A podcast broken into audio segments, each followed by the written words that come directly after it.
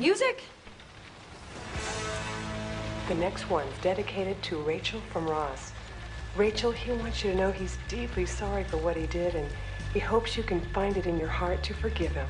See the stone set in your eyes. See the thorn twist in your side. I'll wait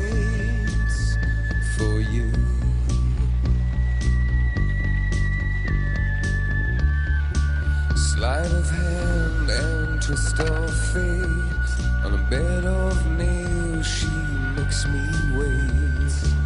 And I wait without you. Uh, we've just gotten a call from Rachel, and she told us what Ross did. It's pretty appalling, and Ross, if you're listening, I don't want to play your song anymore.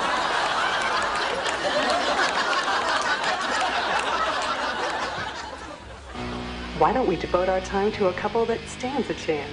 Avery, Michelle's sorry she hit you with her car, and she hopes you two will work it out. There's a room where 大家好，欢迎收听节目。开始播放的这段录音剪辑是来自于《France》第二季第八集的一个令人印象深刻的片段。嗯，简单说就是 Rose 做了一件让 Rachel 不高兴的事情，怎么样都没办法用语言让她消气，于是他在电台当中点播了一首歌曲，想借此来表达自己的一种心情和一种态度。虽然画面本身带出了他们彼此沉思的表情，接下来作为喜剧，它有了一个令人不能说意想不到吧，但至少是一个很激烈的反转，就是电台的主持人说，刚才 Rachel 给我们打电话了，我们听了很生气，我们决定终止放这首歌，那说明这个事情的严重性。然后接下来这个电台主持就很贱的说，我们还是把时间留给那些更有机会复合的情侣吧，比如说。啊，艾瑞，那个 Michelle 很抱歉用车撞了你。就是在主持人看来，这件事情都甚至不如 Rose 犯的错大。哎，这当然是为了突出喜剧效果。我们不去探讨撞人这个事情，对不对？这就是我今天想要聊的话题的起点，关于点歌这件事情。首先，我们定义一下什么叫做点歌吧。点歌应该指的是打有电台或者说商业电台开始。一些人通过信件、邮件、电话等等方式，嗯，给到主持人，主持人通过念出他们的话语，呃，由 A 指定给 B，送给他一首歌，然后播放这首歌。通常这种情况是带出 A 对 B 的祝福或者一些心里话，整个过程我们就可以称作是点歌。那么点歌这个事物到底是什么时候出来的呢？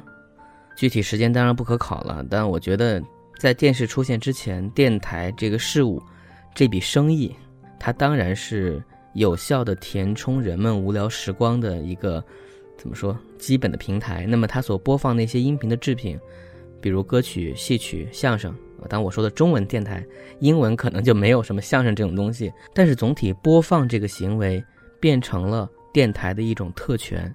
早年间有很多电台点歌，甚至是要花钱的。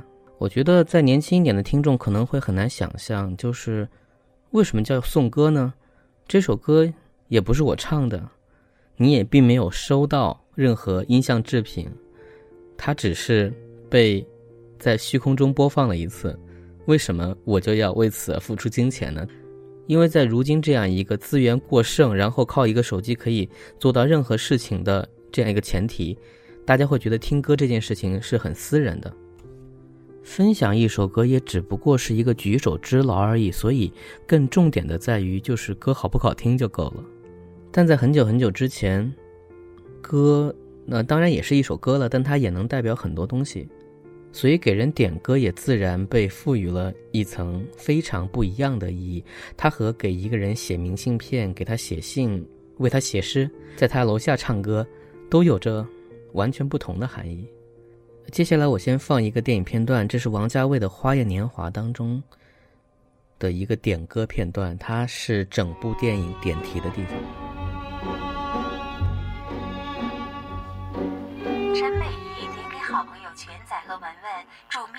功，要点给同屋的张太太收听，祝她有一个幸福的家庭。有一位在日本公开的陈先生点这首歌给他的太太欣赏，祝他生日快乐，工作顺利。现在，请大家一起收听周璇唱的《花样的年华》。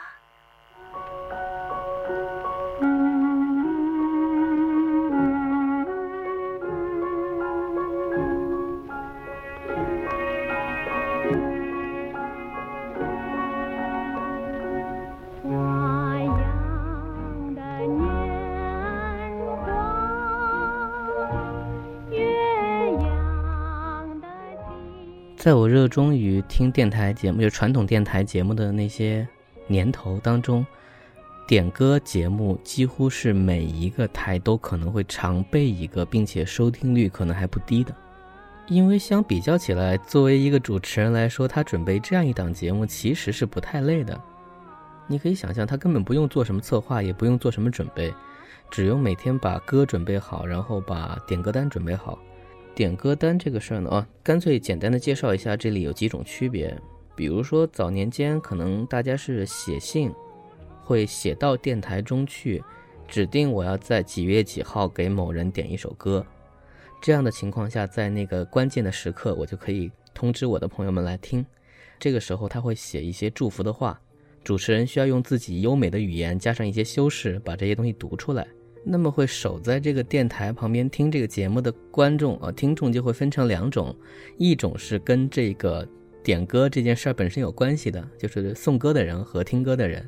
当然他们是极少的一部分，更大一部分听众呢，只是单纯要听歌，又或者他觉得我听一些人写出的祝福的语言或者一些心里话，可以满足一下人类原始的八卦的欲望。其实他们反而是蛮会饶有兴致的把这样的节目听完。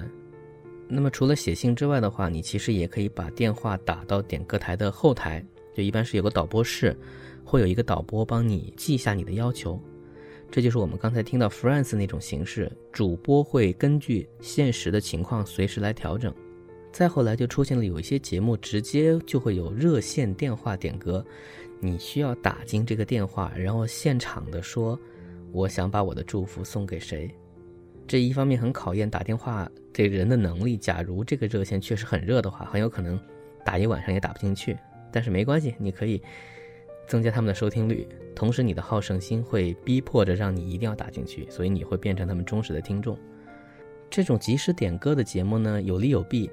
好处是你能听到一个个鲜活的声音。他们往往会带着一点兴奋、一点不自然、一点刻意，又有一点类似于想开玩笑的方式，在一分多钟尽可能多的说出自己想要对那个颂歌的人想说的话。如果他表达的好的话呢，会成为这个节目精彩的一部分。但是事实上，大部分人不会说的特别好，而且他们的祝福话语也都千篇一律。当然，这个不是问题。很多很多人会在收音机那边准备好一个。卡带机，他把这个部分要录下来，觉得这就是他美好的回忆之一。所以这两类电台都一直存在着，也因为有各种技术限制吧。比如说九十年代是磁带机向 CD 过渡的过程，是模拟信号向数字信号过渡的过程。很多人如果想要点自己心仪的歌曲，你在现场点其实很难点到，无非主播会准备最多十几盘磁带吧。然后还要现场给你调的那首歌，这一般很难。所以，如果是热线电话，你想要点你一首想要的歌，其实不太容易。经常会出现主播这边说啊，我这边有什么和什么和什么和什么，但是那个想点歌的人听了半天啊，那都不是我朋友喜欢的歌，那没办法，那只能强行给你放了。所以，如果你想要你的祝福和歌曲本身能结合在一起的话，呃，提前打电话或者写信，又恰好是更好的方式，让这个祝福能够完整。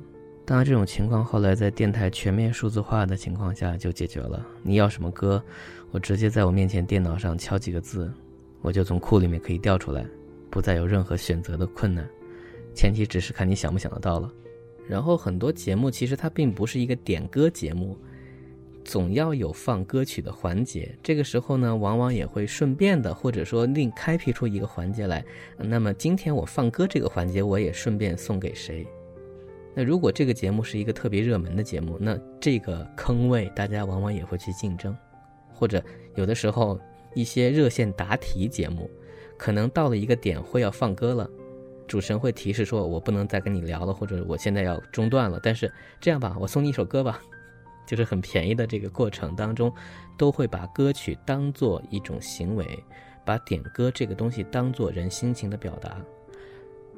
那么接下来我就要说，在那个时候，有些歌就会变得非常红，因为如果想表达祝福，一些歌是万能的。会在这里念一些老歌的名字，这些歌可能有的听众听起来会带着泥土的芬芳，但是事实上，那个时候充斥在大街小巷的时候，你会听到这个歌的几率，又有一部分确实来自于他们是很适合被点到的歌，比如。孙悦的《祝你平安》。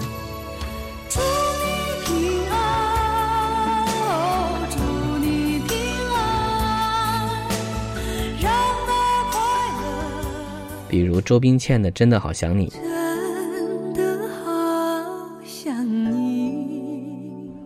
叶倩文的《潇洒走一回》？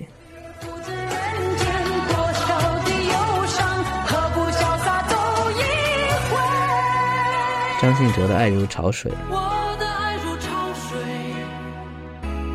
爱如潮水将我向你。张学友的《祝福》，一路上有你，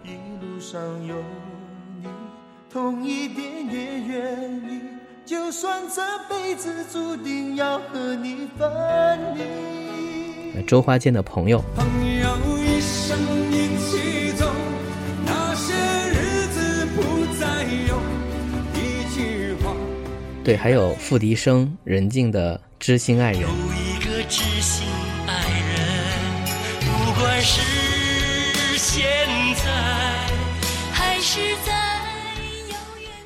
就这些歌，你会非常清楚，它很好的会用在一些具体的场景当中。当然，这里可能也会有反向的，比如说刘德华的《忘情水》，好像点播率也不低。就是我们能够想到，虽然每一年每个季度都会有非常红的打榜歌曲，但是有些歌确实不适合点，你不会特别想要去点它。呃，比如高峰的《大中国》，后来刘德华也唱过。这首歌其实旋律很好听，又是一首很主旋律的歌曲，但是反正我是没听过谁点这首歌，除了在特定的时间。再然后就是有些歌手确实深受当时听众的喜欢，所以有的时候如果无差别点的话，他们可能也会说我不管什么歌，我就想点一个人的歌送给谁。那么那个时候，张信哲、周华健、童安格、刘德华、张学友、张宇、任贤齐，包括邰正宵。九百九十九朵玫瑰，就是这些歌手是很容易被点到的。当然，我们也知道，有这样的市场的话呢，就会有人写这样市场的歌。比如，我干脆接下来放一首广东歌手陈飞平，当然他是个黑龙江人啊。陈飞平的一首生日快乐歌，就这首歌和那个祝你生日快乐没有任何关系。当然，其实我们也知道，假如你有一个朋友真的过生日的话，你给他点那首歌，好像也挺无聊的。所以，当然就一定有人盯住了这个巨大的给人祝生日的歌曲市场。生日快乐，祝你生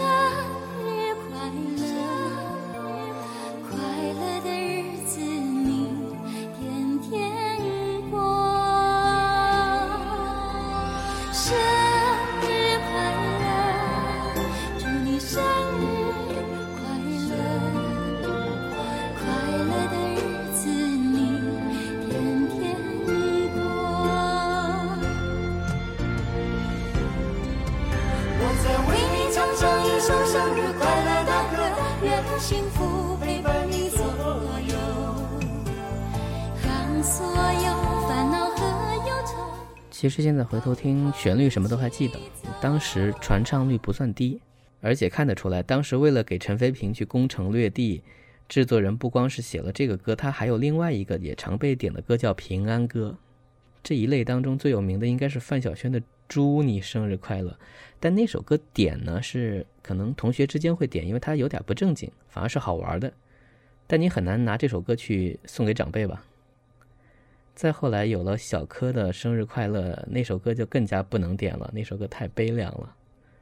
总之，点歌这个行为和歌曲的内容，特别是歌曲的名字，有了一个非常有趣的化学作用，并且它是有着实际的功能的。因为有功能，所以它自然而然是一个需求，有需求就会有回应。所以，当人们开始把点歌这个行为当做生活当中普遍的一种状态的时候，也就有人会开始拿它做段子了。比如，我们先听这一段，这是窦文涛的一个引用。民间的怀疑是指向铁路部门，就是说你们内部有没有跟这个黄牛党勾结？你们有没有把这个票源给拿走一大块？到底有没有这种事情？那，反正是有人在说，所以有人不是讲，还还讲那么一段子嘛，说啊这个呃听人电台点歌，说我想点一首歌送给那个铁路部门的工作人员，说你点什么？说我点陈小春的《算你狠》，这表达一种民间的一种至少是猜疑，但是我们。如果听过《算你狠》这首歌的人，你当然知道这是一首情歌，其实是一个男生用这种方式表达自己对一个女生的爱慕。但这一切都不重要，重要的是这个歌曲的名字这三个字非常直接、简单、粗暴地表达了某种情绪，而且正因为它不是唱这个的，所以它还有某种趣味。这是一个非常非常老的笑话，好像后来还被用在了某公寓的剧集当中。像这样的笑话其实还有好几个，比如说我现在想到的，一个小女孩打电话去给她的母亲点歌，主持人问说：“你怎么这么懂事儿？”她说：“因为我妈妈很辛苦，每天要带着我去学钢琴、学画画、做这做那，还要看着我去写家庭作业。”然后主持人说：“你真懂事，那你要点什么呢？”女孩说：“我要点辛晓琪的《女人何苦为难女人》。”啊，这是个笑话。还有一个笑话是说，呃，有一个在狱服刑人员打电话进电台说：“我有一个特别好的朋友，一个狱友，他今天出狱了，我很替他开心。我点一首歌，叫做《桃花朵朵开》。然后这首歌听起来好像没什么问题，对吧？就好像是一种美好的画面。主持人说：“那好。”结果大家可以想一想，这首歌的第一句话是怎么唱的？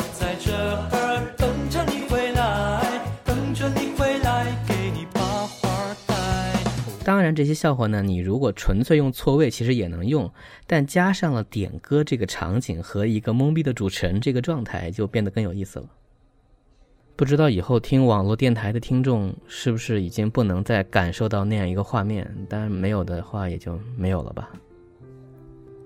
我接着说啊，再往下走呢，点歌这个事情，电视台也会来分一杯羹。毕竟相比电台来说，电视台的这个平台的覆盖率和它的那种高度肯定是不一样的。在早年间，电视台开出了很多新的频道之后，呃，经常其实也没有那么多内容可以填充，所以往往都会有播放 MV 的这样的一个形式。至少在我的印象当中，呃，比如午饭之前都会有一个小时或半个小时。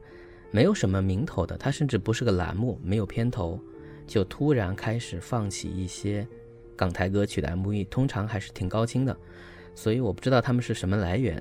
很多很多歌都是从这边听起来，甚至可能会有很老的歌曲，还有很多 MV，我到现在分镜头是能记得住的，每个镜头怎么连，哪怕那个歌手我其实都记不住，因为听歌或者说看那些相对比较洋气的城市街景，男女走来走去，好像也比。当时某些自制的电视剧显得要更有意思。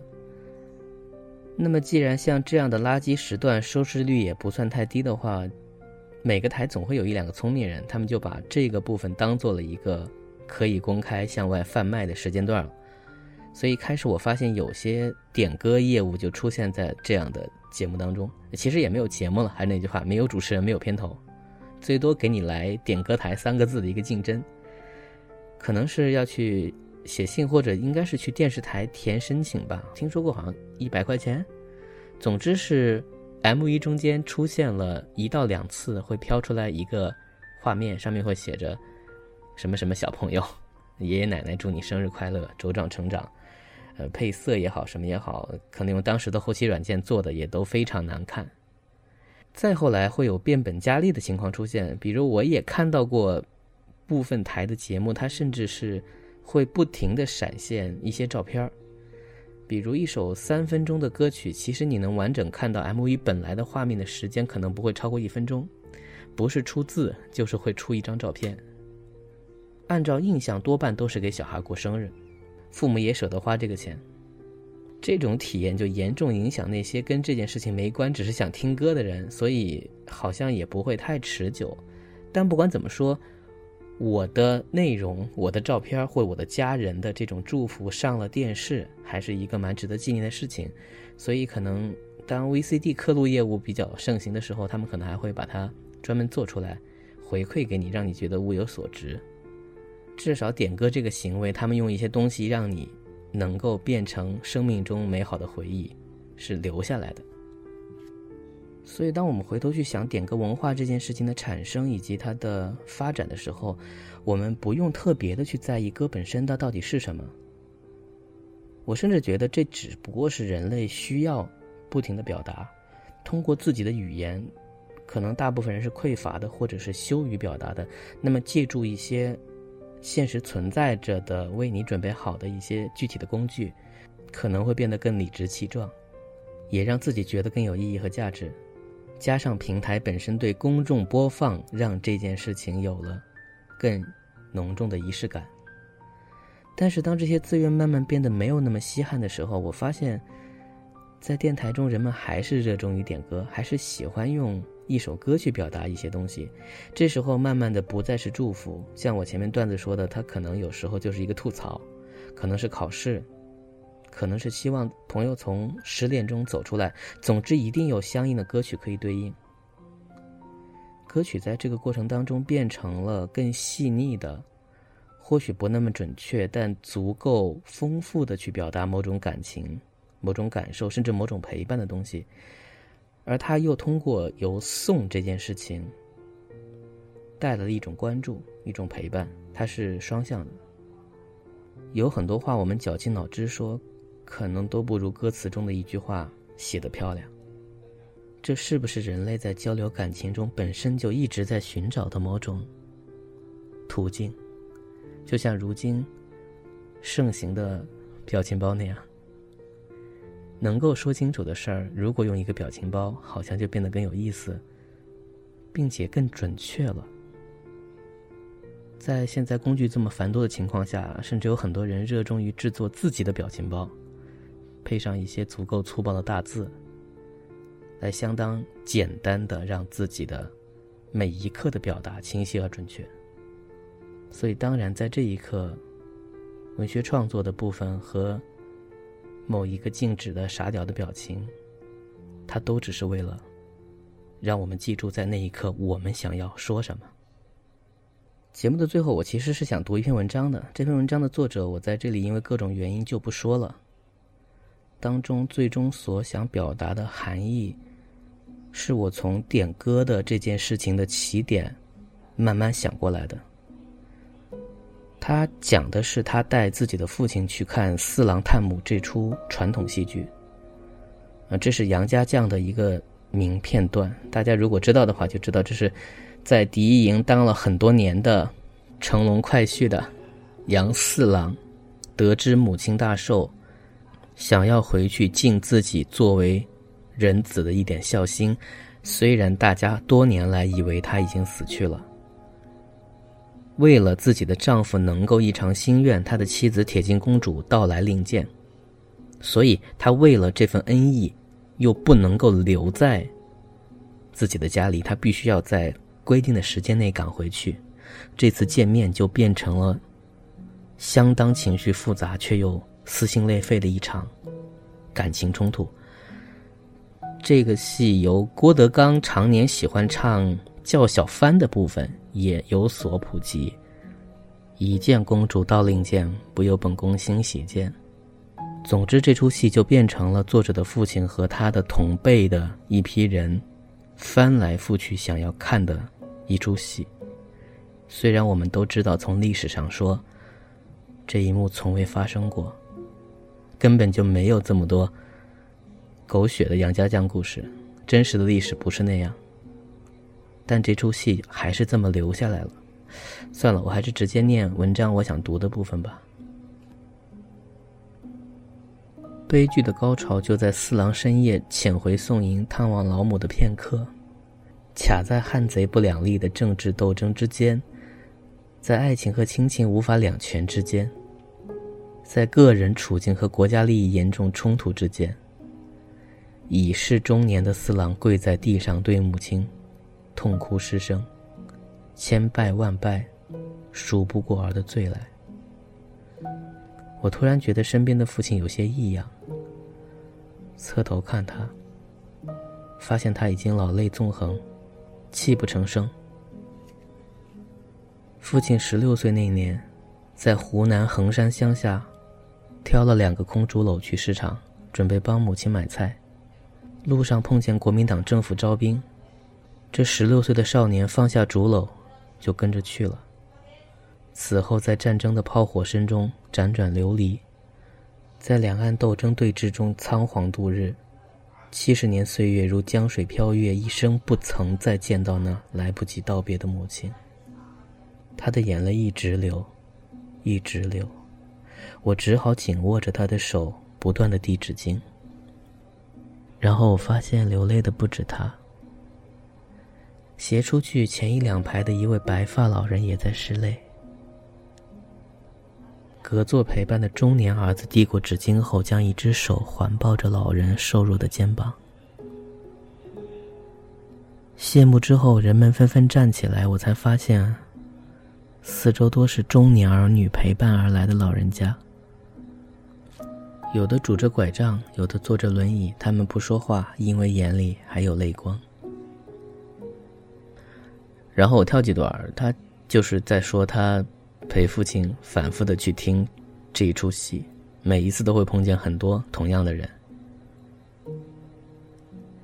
然后他会思索说：“从四郎探母，我醍醐灌顶的发觉，是的。”我懂了，为什么俄狄浦斯能在星空下演两千年，仍让人震撼？为什么里尔王在四百年后让人感动？文化或者说艺术做了什么呢？它使孤独的个人为自己说不出的痛苦找到了名字和定义。少小离家老大失乡的老兵们。从四郎的命运里，认出了自己不可言喻的处境，认出了处境中的残酷和荒谬，而且，四郎的语言，千拜万拜，数不过儿的罪来，为他拔出了深深扎进肉里无法拔出的自责和痛苦。艺术像一块沾了药水的纱布。轻轻擦拭他灵魂深处从未愈合的伤口。文化艺术使孤立的个人打开深锁自己的门，走出去找到同类。他发现他的经验不是孤立的，而是共同的集体的经验。他的痛苦和喜悦是一个可以和人分享的痛苦和喜悦。孤立的个人，婴儿产生归属感。它使零散的、疏离的各个小撮团体找到连接，而转型成精神相通、休戚与共的社群。四郎把本来封锁、孤立的经验变成共同的经验，速成公共的记忆，从而增进了相互的理解，凝聚了社会的文化认同。白发苍苍的老兵，若有所感的中年儿女。或者对这段历史原本漠然的外人，在经历过四郎之后，已经变成了一个拥有共同情感而彼此体谅的社会。这其实也是我今天节目最终想说的。我们做事情认真做，留下节目、歌、诗、电影、故事。如果最终能够帮一些说不出自己痛苦的人。表达出什么有助于让他形成一套对自我和对世界的感受那便是非常好的事情。不管我们管不管这件事情叫做艺术也不管有没有人会以后把它当做一个固定的东西去点它送出它这都是一份礼物。感谢收听本期节目我们下期见。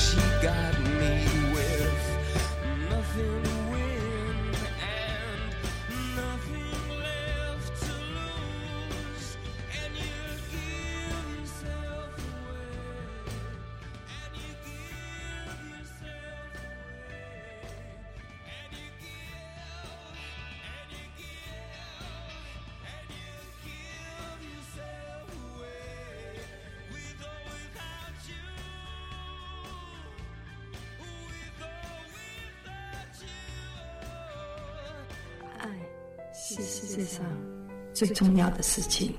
一起聆听电影的腔调。本节目在多平台上覆盖播出哦。